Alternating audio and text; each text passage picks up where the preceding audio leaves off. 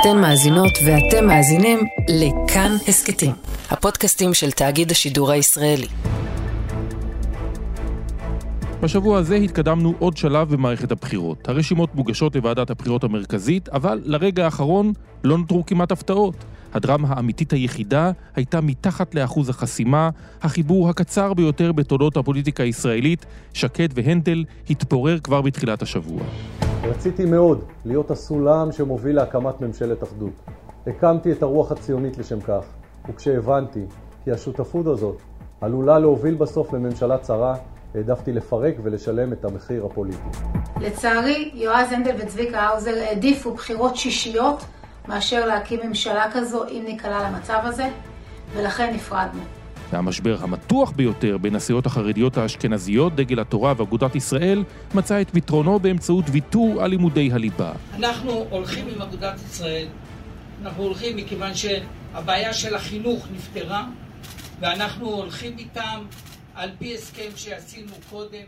יאיר אטינגר, פרשננו ודוקטור גלעד מלאך יסבירו לנו כאן את מהות ההתנגדות החרדית לליבה, כאן בארץ, אבל גם בקהילה החרדית הגדולה, בניו יורק. מלכת בריטניה אליזבת השנייה הייתה גיבורת על בשר ודם. 70 שנה הנהיגה את הממלכה המאוחדת במאה ה-20 המורכבת. אבל אנחנו עשינו השבוע היכרות עם גיבורת על צברית, שענקית הקולנוע הבינלאומית מארוול אימצה, סברה, שאותה תגלם השחקנית שירה האס. את אורי פינק, קומיקסאי, נשאל למה פתאום נזכרו בסברה. הוא גם יספר לנו על גיבור על שהוא יצר, בשם דומה, סברמן. האם הוא מתכוון לתבוע את ענקית הקולנוע? שלום, אני יואב קרקובסקי ואנחנו עם מהדורת סוף השבוע של עוד יום, הסכת האקטואליה של כאן. אנחנו נרד לעומקם של האירועים הללו וננסה להבין יחד קצת מאחורי הקלעים ורקע לכותרות שליוו אותנו השבוע. אז נתחיל בדרמה המשפטית הגדולה ביותר שמלווה אותנו כבר מ-2006. מי רצח את העיר עדה בתא השירותים של תיכון נופי גולן בקצרין? רומן, אתה מתרגש לקראת העדות? כן, שיהיה בסדר, תודה. הגענו לשלב הסיכומים במשפטו החוזר של רומן זדורוב, שהורשע ברצח בשלוש ערכאות שונות, והצליח באמצעות עורך דינו ירום הלוי לכפות משפט חוזר. חן ביאר מלווה את המשפט הדרמטי הזה. עכשיו נדבר איתו על סימני השאלה המטרידים, ואיך המשפט הזה הפך כלי משחק פוליטי בידי מי שמאשימים את מערכת המשפט ומערכת אכיפת החוק באכיפה בררנית ותפירת תיקים. שלום חן. שלום יואב. חן, אז באיזה שלב אנחנו במשפט? אנחנו בשלב הסיכומים, הצדדים הגישו יותר מ-1,300 עמודים של סיכומים בכתב, ואת תמצית הטענות שלהם גם uh, משמיעים בעל פה בפני השופטים, שזה בעצם ממש הסוף של המשפט. כלומר, יש לנו עוד uh, השלמות של uh, כמה עדים מומחים שנוגעים מכל מיני התפתחויות שהיו בתיק לאחרונה, ולאחר מכן השופטים ייתנו את פסק הדין שלהם. רצו לעשות את זה לפני החגים, להערכתי הם ייאלצו להמתין עד אחרי החגים. אתה במתח? תראה, כן, אם כי יש לי כבר איזשהו הימור, הערכה, ניחוש מה הולך להיות, אבל זה עדיין, בכל זאת, המעמד, אני חושב, הוא יוצא דופן. אז אני רוצה לשמוע קודם כל מה אתה מרגיש. אני מאוד אופתע אם זה לא יסתיים בזיכוי של רומן זדורוב. זיכוי מוחלט? מחמת הספק.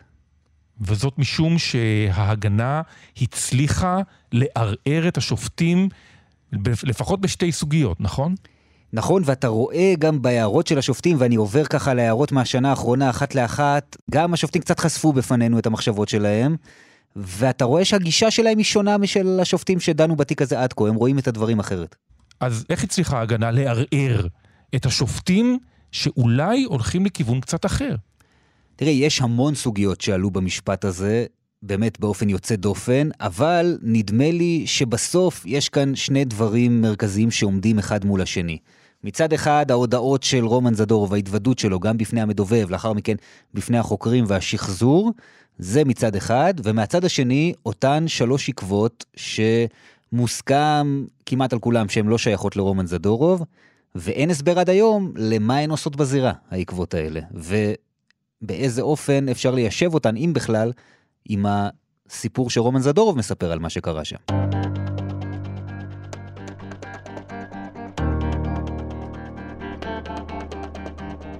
אולי אחד הדברים המסקרנים ביותר זה איך הצליחה ההגנה לערער את מה שהוחלט כבר למעשה בערכאות הקודמות, כולל בעליון, לגבי העקבות שנמצאו בתוך תא השירותים. זה דבר מדהים, כי באמת הגענו למשפט הזה בגלל כל מיני סיבות, ואתה רואה שבסופו של דבר, הדברים שבהם התזה של התביעה מתערערת, זה לא בהכרח הדברים שבגללם פסקו אה, על המשפט החוזר. ונכון שהיה חידוש בנושא של העקבות, וזו שאלת טיפת הדם שמעל העקבה, שלכאורה מוכיחה שהעקבה היא ממועד הרצח, ולא ממועד מציאת הגופה.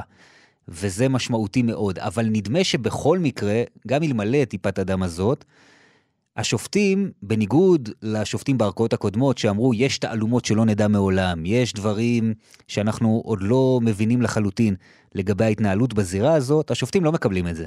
הם אומרים, אנחנו רוצים לדעת על כל בן אדם שהיה בזירה, ואנחנו רוצים להבין מה הוא עשה שם, והאם בדקו אותו, והאם תיעדו את זה, ואם לא, למה, ואם לא תצליחו להגיע לכולם, זה נטל שמוטל עליכם, וזה ישחק לרעתכם במידה ותיכשלו, ולא לרעת הנאשם, כפי שהיה עד עכשיו. יש דמות שאנחנו לא יודעים מי היא, וזה אותו מחלץ אלמוני, שכנראה יש גם עקבות ששייכות לו, והתביעה לא יודעת להסביר את זה.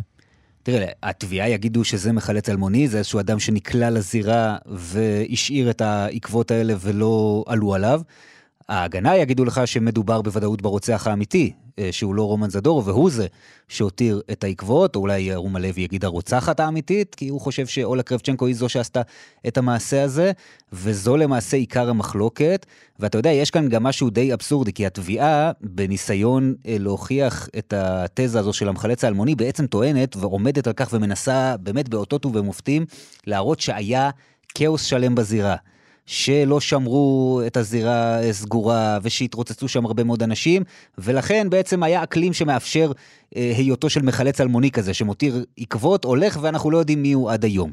ודווקא ההגנה מנסה להראות שהזירה בסך הכל נשמרה באופן סביר, שסגרו אותה מיד לאחר מציאת הגופה, שפתחו את הדלת מיד לאחר מציאת הגופה ולא היה בכלל צורך לעשות מעין טיפוס שכזה מתא לתא, ושאולי בבית ספר אה, מסביב היה בלאגן, אבל הזירה עצמה די נשמרה, ואתה יודע, זה קצת אירוניה, מה שכל צד טוען כאן ביחס לעניין הזה של הזירה וכיצד היא נשמרה. הזכרת את אולה קרבצ'נקו, א' ק', אותה דמות שמרחף שמה כל הזמן מעל המשפט הזה כמי שנחשדת על ידי ההגנה כמי שהיא הרוצחת האמיתית ולא רומן זדורוב. יש ראיות, אני מודיע לכולם שתקראו את הפרוטוקול ותראו שרוצחת. עד כמה השם שלה נכנס לתוך הדיונים במסגרת המשפט החוזר? תראה, קודם כל היא הייתה עדה במשפט, גם היא וגם אדיר חבני, אבל עדויות שלהם אסורות בפרסום. אה, לא שאני יכול לרמוז למאזינים, לא שתמצאו שם משהו שאתם לא יודעים עליו עד כה, כלומר, אני מניח שזה יפורסם מתישהו, אבל לא, לא יעלו שם דברים שיפילו אף אחד מהכיסא, כי באמת הכל מדובר מסביב. אז היא חלק מהמשפט, ירום הלוי, הסנגור של זדורוב, לא פעם אה, מכנה אותה הרוצחת במהלך הדיונים, והיא נוכחת שם, אבל אני חושב שהמקום שלה במארג הראייתי בשלב הזה הוא לא גדול. אה, אנחנו עדיין לא יודעים בדיוק מה יהיה המשקל של אותן שערות שנמצאו אה, בשנים האחרונות, ואחת הבדיקות שלה פוענחו רק לאחרונה, בזירה שהיא זו שלכאורה מכניסה את אה, אדיר חבני ואולה קרבצ'נקו לתוך העניין. Uh, המשקל של הראייה הזו כרגע נראה מוגבל, אבל ככל שמעמיקים בבדיקות שלה, אז הוא הולך וגדל, ככה שיכול להיות שעוד לא נאמרה כאן המילה האחרונה בהקשר הזה, אבל דבר אחד בטוח, ככל שמתגלים דברים שלכאורה קושרים את אדיר חבני, וכפועל יוצא של זה את אולה קרבצ'נקו לזירה, זה בסופו של דבר ראיות שלא נמצאות כנגד זדורוב, זה כרגע עיקר המשקל שלהן. אם עושים בדיקה לסערה ורואים שהיא יכולה להתאים לאדיר חבני, די אפשר להתווכח עד כמה הראייה הזו קושרת אותו, היא בטוח לא קושרת את זדורוב, וזה מה שחשוב בשלב הזה, שהוא זה שעומד למשפט.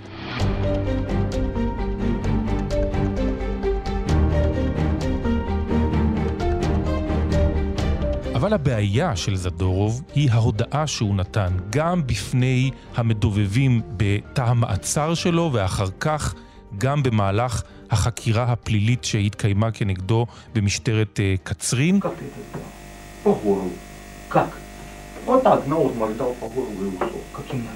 בעצם עם זה להגנה קשה מאוד להתמודד. נכון, וגם עם הגרסאות שהוא נתן במשפט החוזר, שלא נראו אמינות במיוחד, ויש שם באמת פרטים שההגנה מנסה להראות, שבמסגרת איזשהו קשר בין ראש צוות החקירה למדובב, לחוקרים, בעצם אה, שקלו אצלו את הפרטים האלה וככה הוא ידע לספר אותם, אבל בסופו של דבר התוודות שלו היא מאוד אמינה, היא רוויה בפרטים, גם בתיאורים רגשיים, מה שמוסיף לאמינות שלה, ובעיקר השאלה איך הוא היה יכול לדעת, אה, למשל, באיזה תא בוצע הרצח. התביעה גם טוענת שהוא ממקם את עצמו במיקום מאוד ספציפי בתא. לא פנים, לא, לא ככה. יכול להיות ככה, לא. יכול להיות ככה, או ככה, ככה. ככה. אה, או בצד אחר. ואת העיר עדה המנוחה ביחס אליו במיקום מאוד ספציפי שמסתדר עם מה שמצאו חוקרי הזירה, ההגנה כופרת בכל הדבר הזה, אבל זו בהחלט הראייה החזקה, ואתה יודע מה? היחידה שנותרה למעשה לתביעה, וזו הבעיה שלהם, כי אם במשפט החוזר היה את הדברמה הנוסף הזה, את העקבות על הג'ינס במקרה של התיק הזה, אז במשפט הזה אנחנו רואים, במשפט החוזר, שזו ראייה שקרסה לגמרי, והיא בעצם מותירה את ההודאה לבדה. אז מצד אחד אפשר לטעון שהיא חזקה, אבל הודאה, אנחנו יודעים, זה כבר לא מלכת הראיות, אנחנו יודעים היום, בניגוד למה שהיה מקובל לחשוב בעבר, שאנשים לפעמים מודים גם בדברים שהם לא עשו, והשאלה היא, האם רק ההודאה לבד, גם אם יש בה פרטים מוכמנים, האם זה יספיק? כי אין כרגע בנמצא שום חיזוק שהוא לא מתוך ההודאה עצמה. יש את השחזור שביצע אה, רומן זדורוב, והוא כבר אה, ראייה מצולמת שכולנו כמעט חשופים אליה, שנראה כמו שחזור לקוי, ואפילו התביעה כבר מודה שהשחזור הזה לא באמת משכנע, על אף שהוא בוצע על ידי אה, השוטרים זמן קצר לאחר הרצח. נכון, זה באמת העקב אכילס אה, בתוך ההודעות של זדורוב, ויש שם שלושה דברים מדהימים. קודם כל, הסצנה המפורסמת עם האזיקים. Она поворачивает направо. את פונה ימינה?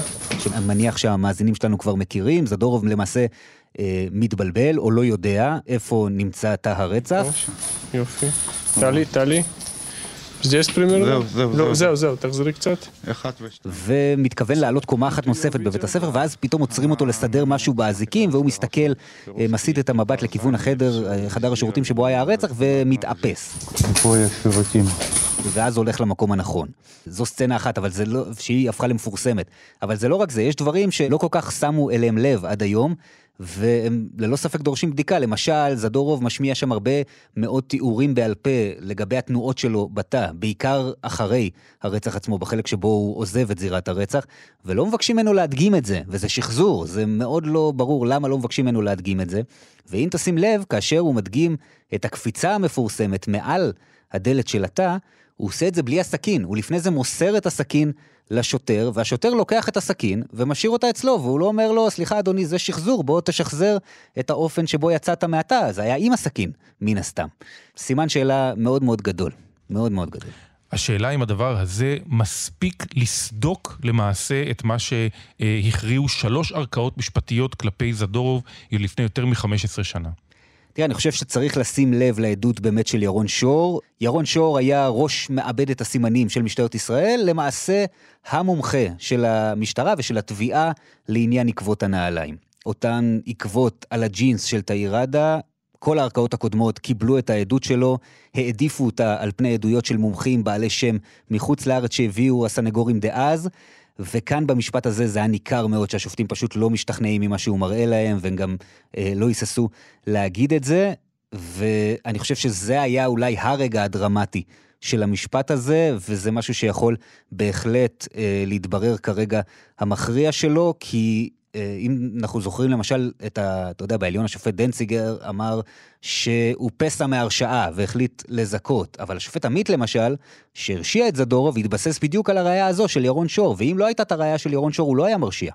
ולכן אני חושב שמאוד מאוד צריך לשים לב לעדות הזו. צריך לשים לב למה השופטים יגידו גם בשאלת הכאוס בזירה, כן או לא, שדיברנו עליה, וגם לגבי הדעה שהם יביעו על חוקרי הזירה והעבודה שהם עשו, זה רלוונטי בדיוק לפרט המוכמן אולי החזק ביותר של המיקום בתוך התא, האם זה תואם כל מיני ראיות פורנזיות שנמצאו בזירה, כתמי דם ודברים נוספים, וזו שאלה שקשורה לעבודה של חוקרי הזירה, שההגנה מנסה למתוח גם עליה ביקורת, אה, זו גם תתברר כעדות מאוד מאוד משמעותית. ואנחנו נראה מה השופטים יחשבו עליה.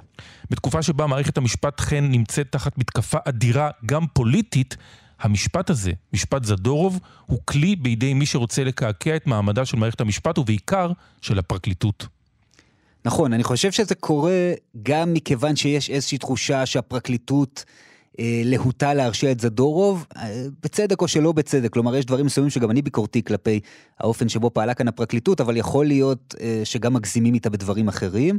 נדמה לי באופן אישי שמה שהכי כאן מתיר תחושה לא כל כך נוחה, זה באמת הנושא של העקבות הזרות, האופן שבו התייחסו לזה בערכאות הקודמות. יש לפעמים תחושה, בעיקר שרואים איך מתייחסים לזה השופטים עכשיו, שהיה אולי נוח וקל יותר להדחיק כל מיני ספקות וחששות ותחושות לא נוחות שעלו, ולהשאיר את זה בתור איזושהי תעלומה, ושנשארת תעלומה אחרי תיק פלילי זה לא דבר נוח, ושהתיק הופך להיות התיק המדובר ביותר אולי אי פעם במדינת ישראל, אז זו התוצאה. ועוד דבר אחד, גם שיעור ההרשעות הכל כך גבוה בבתי המשפט אולי מהווה טיעון לאלה שאומרים שלא מחפשים כאן משפט צדק, אלא הרשעה מהירה. אני מסכים, כן, בהחלט. חן ביאר, תודה רבה. תודה רבה, יואב.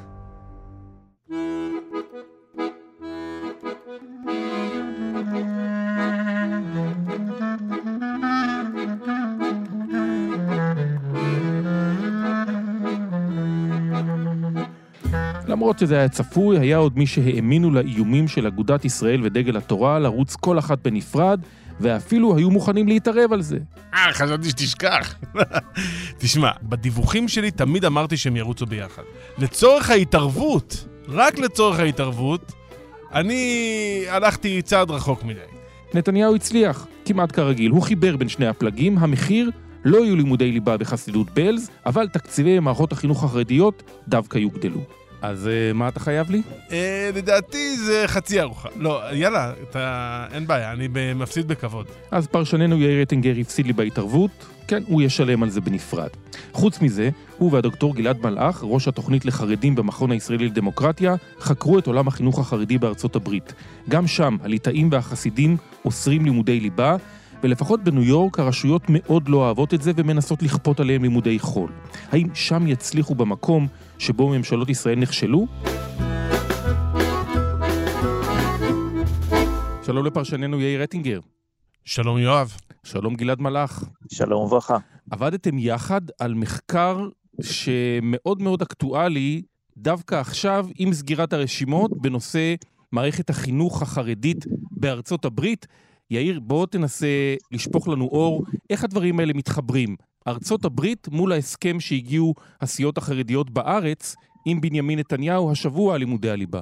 אוקיי, okay, אז צריך להבין דבר כזה. יש הבדלים גדולים בין החרדיות האמריקאית לחרדיות הישראלית, ובמיוחד בתפקיד שממלאת החרדיות האמריקאית בארצות הברית או בניו יורק, אה, מול התפקיד שממלאת החרדיות הישראלית על ישראל. באופן פשוט מאוד, החרדים וכל המדיניות הציבורית שקשורה לחרדים בישראל מאוד מאוד משפיעה על הצביון, על הזהות, על הכיוון שבה צועדת המדינה. לעומת זאת, בניו יורק זה מיעוט, מיעוט קטן, הוא לא משפיע מאוד, אבל יש לו תפקיד חשוב בנוף הניו יורקי. אז קודם כל, פוליטית, ההבדל הוא, הוא הבדל גדול. אבל אני אקח אותך לנקודה אחת שהיא מאוד דומה. בשני המקרים יש מידה רבה של אוטונומיה, אוטונומיה חרדית שהליבה שלה זה החינוך, ויש מסביב פוליטיקאים לא יהודים, אה, או לא חרדים במקרה של ישראל, שהם חלק מאוד משמעותי בקונצרט הזה, חלק משמעותי בא, באוטונומיה הזאת. האוטונומיה הזאת לא הייתה מתקיימת אלמלא היו גם אינטרסים פוליטיים כאן. אז גלעד, מה מצאתם במחקר שעשיתם עבור המכון הישראלי לדמוקרטיה על אה, מערכת החינוך החרדית בארצות הברית? בעצם אנחנו חילקנו, גם המחקר שלנו מתחלק לשני פרקים שהם שונים מאוד. אחד מתמקד במגזר, מה שנקרא המגזר הליטאי, בארצות הברית קוראים לו ישיביש, שבגדול באנו וראינו, זה מערכת, וזה לכן גם אה, משמש עבורנו כמודל אה, ככה שאפשר לאמץ גם בישראל, מערכת שכוללת לימודי ליבה, זה קצת נחלש, יש, אה, יש שם גם ליטאים שלומדים בלייקווד, ששם זה פחות מקובל, אבל בשאר המקומות לומדים ליבה, לומדים לימודי חול בתיכון, עושים בגרויות, ומשתלבים אחר כך בשוק העבודה, נקרא לזה האיכותי, בארצות הברית. אז זה פרק אחד שגילינו, והוא המודל שלנו. מצד שני, וזה ככה, חפרנו בזה, וזה בדיוק עכשיו ההחלטות שהתקבלו גם במדינת ניו יורק, התברר שהחסידים מתנהלים בדיוק כמו בארץ. החסידים בארצות הברית, שהם מתרכזים במדינת ניו יורק וקצת בניו ג'רזי, הם כמעט לא לומדים לימודי ליבה, כלומר תופעות ש, שחסידים לא יודעים אנגלית, חיים בארצות הברית ולא יודעים אנגלית, כלומר הכי תפקוד בסיסי ולא מעבר לכך. כאילו קהילות סגורות שמדברות יידיש לא מדברות אנגלית. נכון, וכמעט לא, לא יכולות לתפקד באנגלית, וזה כמובן משפיע גם על שוק העבודה, הם כן יוצאים לעבוד, אבל בעבודות ככה מאוד מאוד אה, צווארון אה, כחול ובתוך הקהילה. ודבר נוסף שגילינו, שלמרות ההפרדה הידועה והמפורסמת בין דת ומדינה, שהמדינה לא תומכת במוסדות פרטיים, במוסדות דתיים, גילינו שהחרדים מצליחים, וזה ככה, יאיר רמז לזה, באמצעים פוליטיים וקצת שימוש אה, בתקנות ובכל מיני אמצעים שנועדו אה, לתמרץ אה, או עזרה לחלשים או כל מיני דברים אחרים, מצליחים להשיג המון תמיכה והמון תקציבים למוסדות שלהם.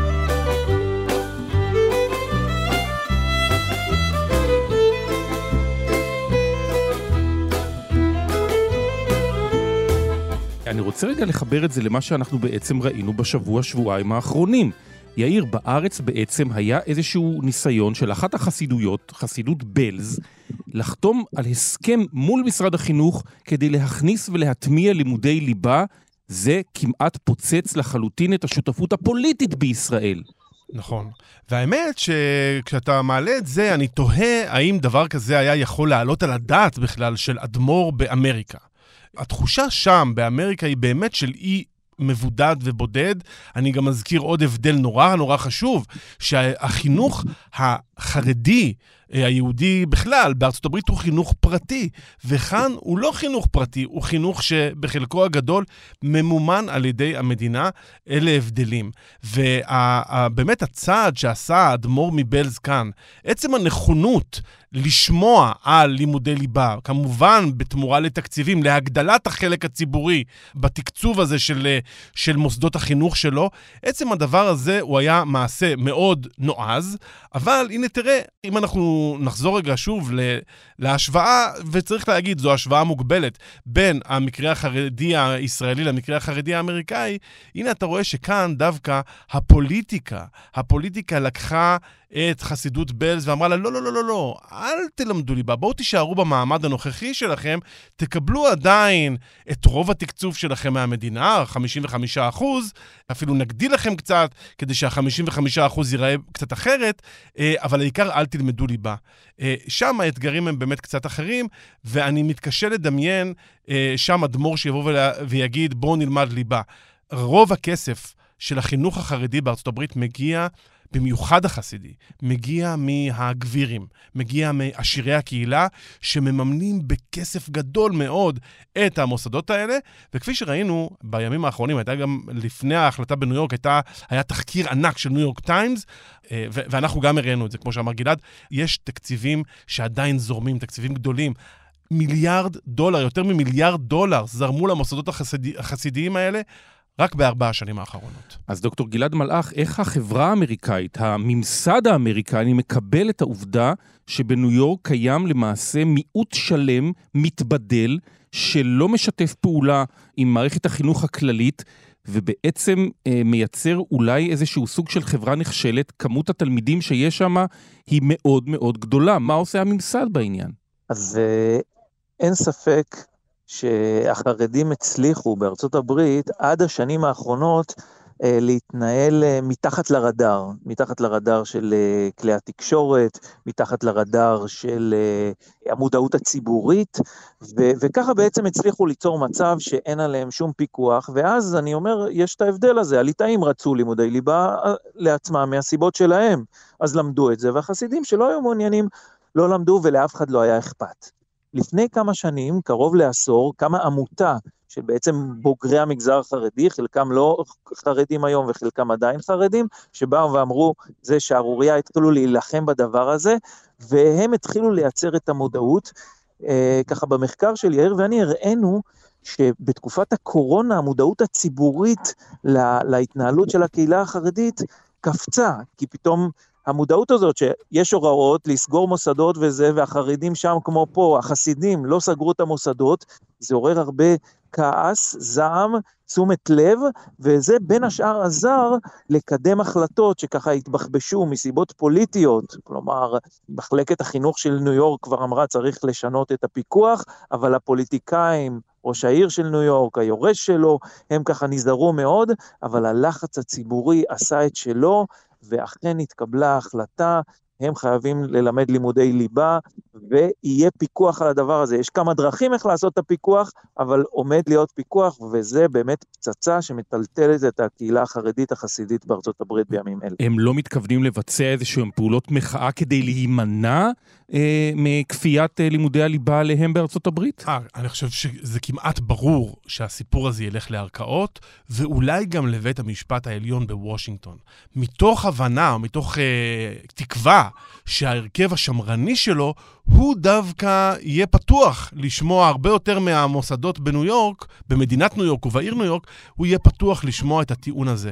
מה שאנחנו נצטרך בשלב הבא, לדעתי, לשמוע או להבין בו, זה התיקון הראשון לחוקה של ארה"ב שמדבר על חופש דת. הם יבואו ויגידו, תקשיבו, אתם כופים עלינו כאן את הדרכים שלכם, אבל זה חופש הדת, זה לב ליבה של חופש הדת, האפשרות שלנו לחנך את ילדינו כמו שאנחנו מבינים, וזה אומר בלי ליבה.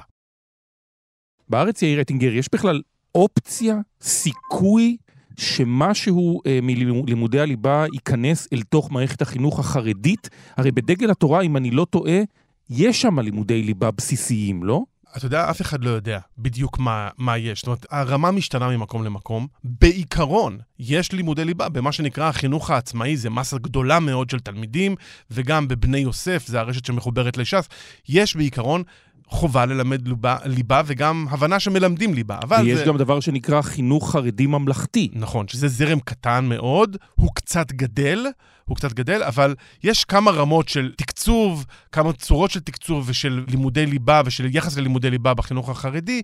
חלק גדול מהסיפור הוא פיקוח, חלק גדול מהסיפור הוא בחינות, סטנדרטיזציה של משהו. כשאתה אומר, אני מלמד, רגע, מה אתה רוצה ממני? אני הרי מלמד את התלמידים אה, חילוק ארוך.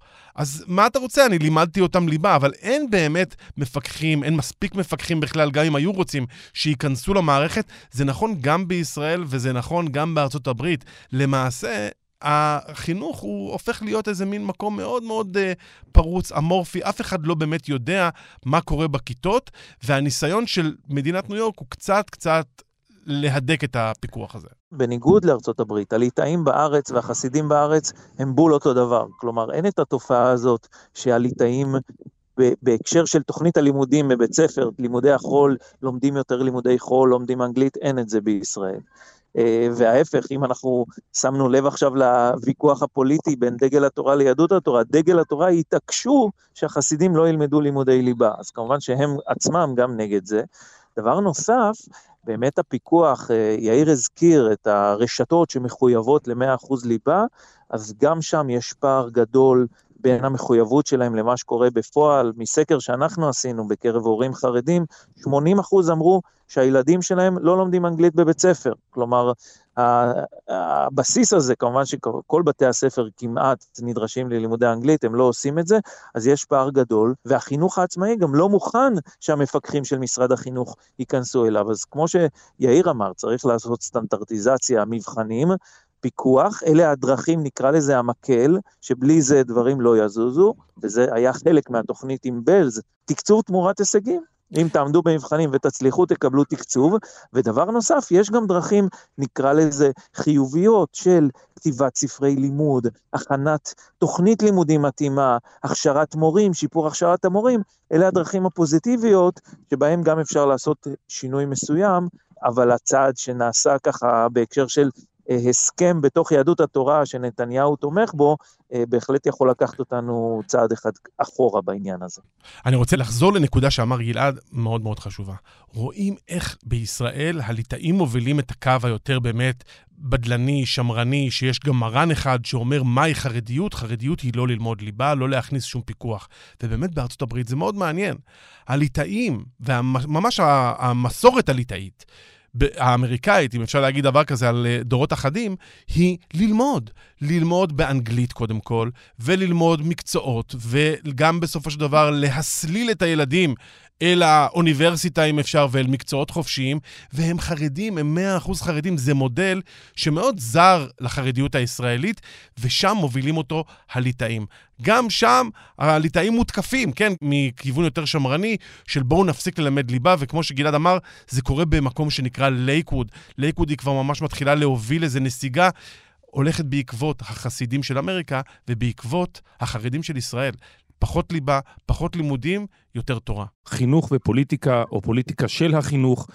יאיר אטינגר פרשננו, דוקטור גלעד מלאך, המכון הישראלי לדמוקרטיה, תודה רבה לכם. תודה רבה. תודה רבה.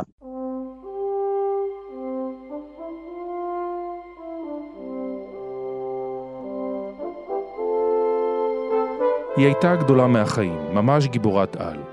70 שנה מלכה על בריטניה ועל מדינות חבר העמים הבריטי, עברה את כל המהמורות שסיפקה לנו המאה ה-20. המלכה אליזבת השנייה הלכה לעולמה בסוף השבוע, בת 96. העם הבריטי באבל, טקסי הפרידה מן המלכה מלמדים עד כמה הייתה אהובה. Heartbreaking, absolutely heartbreaking. She was a fantastic lady, she'll always be a fantastic lady, she'll always be a part of my life forever. למראה התמונות האלה עולה השאלה על מה הם מתאבלים יותר הבריטים, על מותה של גיבורת העל שלהם, או על כניסתו של צ'ארלס השלישי לכהונת המלך, שנראה כל כך הפוך מגיבור, בטח הפוך מגיבור על.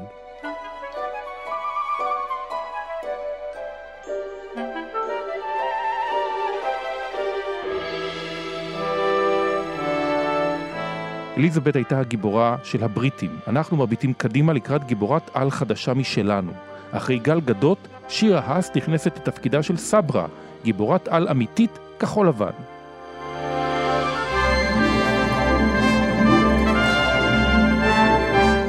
מה ההבדל בין סברה לבין וונדר וומן?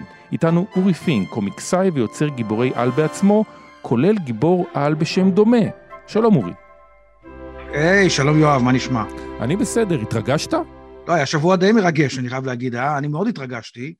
כי מה שקרה, שברגע שיצאה הידיעה הזאת על אה, זה שמרוויל הולכים להכניס את סברה לעולם הקולנועי שלהם, אז הוצפתי במלא מלא אנשים שכתבו לי, מה זה, העתיקו ממך את הדמות סברמן, העתיקו ממך, אתה חייב לתבוע אותם.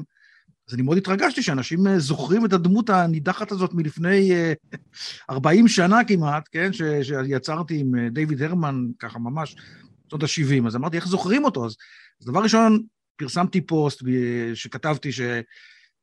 את כל ההתרחשות, כל התגלגלות העניינים, ו, וגם כן, זכיתי להמון תגובות והמון אה, מטורף. כולם רוצים שאני אתבע את מארוול, כולם רוצים שאני אתבע את מארוול. נו ו... כולם הלכתי ברחוב עם הכלב, פתאום מישהו צועק לי מהאוטו, תתבע אותם, אורי! אמרתי, זהו, זה השיא של... לא ראיתי דבר כזה. אז ספר לי רגע על סברמן קצת. סברמן זה דמות שאני ודייוויד הרמן המצאנו כשהייתי בן 15 או 13 אפילו, שזה היה אמור להיות הגיבור העל הישראלי הראשון. זה הגיבור, הגיבור העל הישראלי הראשון, ככה במתכונת האמריקאית. הגענו למסקנה שהגיע הזמן לדבר כזה, ואז יצרנו אותו, ויצאו כמה חוברות, והופצו בארץ ובעולם, יצאו בעברית ובאנגלית. אה, סברמן הוא בעצם מין סוכן על ישראלי, כן? הוא כמו, כמו שיש סוכן חשאי, אז הוא סוכן על, כן? מין, יש סוכנות כזאת של אה, אה, גיבורי על, שהם בעצם עובדים תח... בשירות ממשלת ישראל, והם, כן. והוא קיבל את הכוחות שלו, שהוא נפצע בחווה הסינית, במלחמת יום כיפור, ואז התקינו עליו כל מיני דברים, כן, אה, זה היה ככה בהשפעת אה, סטיב אוסטין, אתה זוכר את סטיב אוסטין? ברור. עם היד הביונית. של... כן, עם היד הביונית. זו היה לו כל מיני דברים ביונים, וזהו, ומשם הוא אה, תפקד כגיבור על, כן, היה לו כל מיני כוחות, יכול לעוף, לראות אה, קרניים מהעיניים, יכל, היה חזק נורא, היה יכול גם להעביר את עצמו ממקום למקום, אם הוא נורא רוצה, כאילו, בזאפ אחד כזה. סתם לקחתי את כוחות על מכל אה, גיבורי על שאהבתי באותו זמן. הוא היה גם נשוי, כי אמרתי, אמנם סופרמן ובטמן בזמנו, כן, גם היום עדיין הם לא נשואים, אבל היה נראה לי שבן אדם מבוגר בישראל של 1978 לא יהיה נשוי. אז אה, חיתנתי אותו עם רונית, נדמה לי קוראים לאשתו, וכן, הוא כמובן שהוא בן של ניצולי שואה. לא מזמן אפילו עשיתי איזה, מצאתי בבוידם איזה סיפור ישן שציירתי כשהייתי בצבא ציירתי איזה סיפור של אה, סברמן, ואז צבעתי אותו בטכנולוגיה של היום, עם גם את הגרפיקה בטכנולוגיה של היום, וזה, פרסמתי את זה בעיתון שלי, בעיתון זבנק, וגם כן, זה היה נחמד, כן. זה סברה, לא שוכחים אותו, זה מה, ש, מה שמשעשע. וסברה, שאותה אמורה לגלם אה, שירה האס, היא למעשה, כן. הדמות הזאת מופיעה לראשונה ב-1980 בקומיקס של הענק המופלא. מה אנחנו יודעים לספר על סברה? או, סברה יש הרבה כבר, היא מופיעה, האמת, אה, היא הופיעה פעם ראשונה באמת בענק הירוק. היא גם כן אה, סוכנת על כזאת בשירות ממשלת ישראל. יש לה כוחות אחרים לגמרי מסברה מן, יש לה, לא יודע, איזה מין גלימת קוצים, כאילו סברה, כן? והיא אה, בעצם מוטנטית, בגלל שהיא מוטנטית, היא שייכת יותר לעולם של מה שקוראים האקסמן, כן? אנשי האקס, והיא גם כן, ברגע שגילו שהיא מוטנטית, אז לקחו אותה לקיבוץ מיוחד, שבו פיתחו את הכוחות שלה ונתנו לה את כל הגאדג'ט שלה. האמת שמה שמסתמן כרגע, השמועות אומרות שהיא תהיה יותר בסגנון של האלמנה אה, השחורה, כאילו מין סוכנת, סופר סוכנת כזאת, יותר מאשר אה, אישה מעופפת עם, אה, שיורה קוצים, כמו שהיא בקומיקס, זה ממש איום ונורא, כן? כל כך מאולץ להפוך אותה לסברה, אתה מבין? לצבר. כאילו, כל הרעיון, מה זה סברה? סברה זה צבר. והיא גם אם שכולה, הבן שלה נהרג בפיגוע. בקיצור, גם סברמן וגם, וגם סברה הם, הם שניהם מין מישמש כזה של היסטוריה ישראלית וגיבורי על אמריקאים. מה פתאום נזכרו בה עכשיו?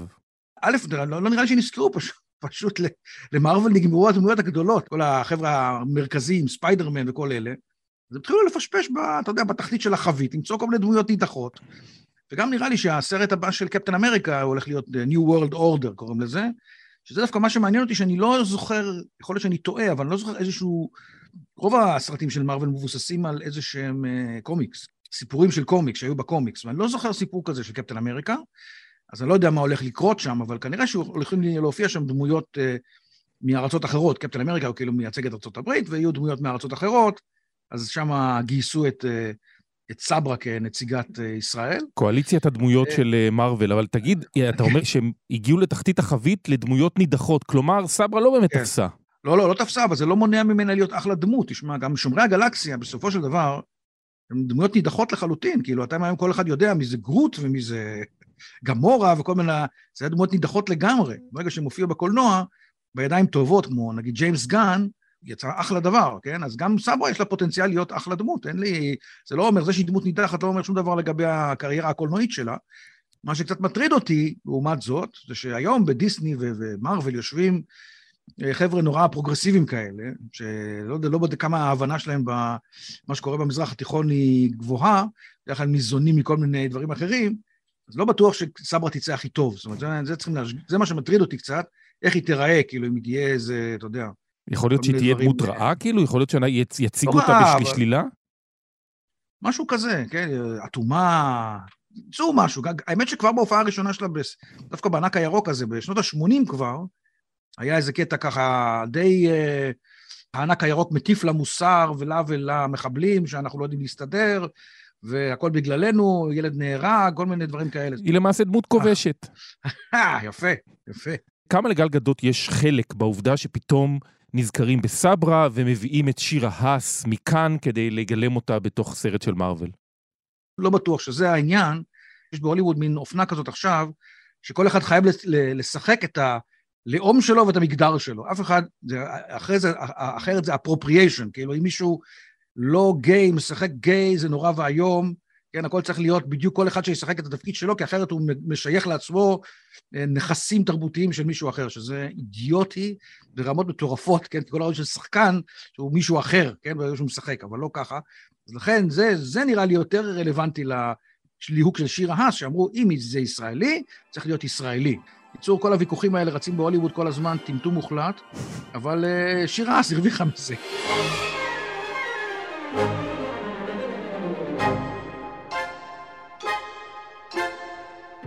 אנחנו בשבוע שבו כן. גיבורת על אמיתית הלכה מן העולם, בת 96, המלכה אליזבת. היא גיבורת על בשר ודם, לא קומיקס. אני, יש ויכוחים על הנושא הזה, איך מגדירים גיבורת על, כאילו, לא, לא, לא, לא, לא להגיד פילוסופיה, אבל כאילו איך אתה מגדיר את זה. אז בדרך כלל אה, גיבורי על זה אנשים שמאמצים לעצמם זהות נוספת, או שם נוסף, ויוצאים להילחם אה, ברשע או בפשע. מלכה אליזבת, יכול להיות, יש לה, נכון, יש לה עוד שם, נכון? גברת ווינזור, והיא קראה לעצמה מלכה אליזבת, והיא לובשת מדים מיוחדים, יש בזה משהו, אתה יודע מה? זה יכול להיות נחמד באמת, יכול להיות ש, שזה מתאים גם לקטגוריה הזאתי. כן, נכון, אפילו יש לה יותר נכסים מבטמן, כן? כאילו, אפשר להגיד, הבקינגהם פלס זה סוג של בט קייב, וכל האבירים שלה זה הרובינים שלה. שמע, יכול להיות פה, יכול להיות פה, עלית פה על משהו, יואב, זה יכול להיות מעניין. ו-35 אה, שעות הולכים לעמוד אה, בתור כדי אה, להיפרד ממנה הבריטים בסמוך לבקינגהם פלאס, זה, תשמע, למי מחכים 35 שעות בתור, אם לא לגיבורת נראה על? לי שצריכים צריכים כוח- צריכים כוחות על בשביל לעמוד 35 שעות בתור, אני חושב, אבל בסדר. זהו, האמת היא שיש פה משהו דומה, כי אנחנו באמת, אה, כל הקסם של גיבורי העל, אה, והסיבה ביכול להיות שהם כל כך מצליחים ותפסו כל כך טוב, זה בגלל שבאמת זה מין שאיפה שלנו להיות יותר ממה שאנחנו. מה שפעם היה מיתולוגיה, כן? פעם אנשים אה, אהבו אלים ודברים כאלה, והיום אנחנו באמת מסתכלים על גיבורי העל כמין, איזה מין פסגה שאפשר להגיע אליה, אז יכול להיות שגם המלכה אליזבת שיחקה ככה, אבל אני באמת לא, לא חשבתי עליה בתור, בתור גיבורת על, השאלה... עכשיו צ'ארלס גיבור על, נכון? הוא גם כן, אה, עכשיו הוא, הוא מחליף אותה. כן, אני זוכר שהיה המוות של סופרמן לפני, אה, היה איזה קטע כזה בשנות ה-90, DC עשתה איזה תרגיל כזה שהרגו את סופרמן, כן? ואז היה צימס גדול וגם כן. אז גם כן היה די דומה למה ש- שקורה עם אליזבת האמת, גם בקומיקס וגם במציאות.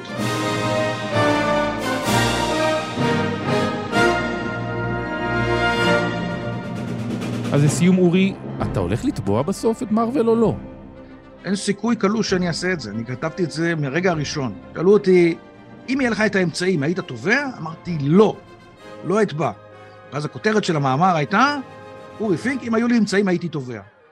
פשוט, למרות שפנו אליי עורכי דין וביקשו לייצג אותי בחינם, אבל יש כמה סיבות. דבר ראשון, אין לי שום סיכוי. לא תבעתי בשנת 80, כשסברה יצאה, ו... ודווקא המו"ל שלי, ודייוויד הרמן, חשב דווקא לתבוע. אמרתי לו, עזוב, מה, אני... עורכי דין כאלה ענקיים, איך אנחנו, אין לנו סיכוי נגדם, מה זה, זה לא... ו...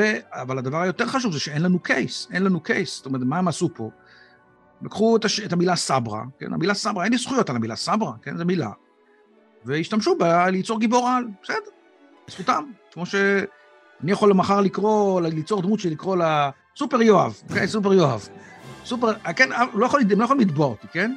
יש סופר, ואחת הסיבות שיש כל הזמן, הרי יש ספיידרמן ו Spider-Woman ו Spider-Girl ו Spider זה, הם עושים את זה כדי, שאנש, כדי שלא יתפסו להם, אתה מבין? כדי לשמור, כי הם לא יכולים, על מילה spider הם לא יכולים להוציא זכויות יוצרים, אז הם יוצרים דמויות שלא, אתה יודע, ש, שאף אחד לא ייהנה מהפופולריות של ספיידרמן עם, עם דמויות אחרות. אז בוא נגיד, זה לא הדבר הכי אתי בעולם לעשות את זה, כן? לעשות דמות עם אותו שם. בקיצור, לא היה לי סיכוי, אין לי קייס, אין לי שום סיבה לתבוע. מה שאני עושה, אני נהנה, עכשיו אני מקבל קצת יחסי ציבור. מתראיין ברדיו, מתראיין בפודקאסט של, כן, בפודקאסט שלך. הכל בכיף, אתה מבין? אני נהנה. אז סבבה, מבחינתי זה ווין ווין, אני לא... אני כבר הרווחתי את שלי. אורי פינק, תודה, תודה רבה. בכיף, בכיף, ולהתראות.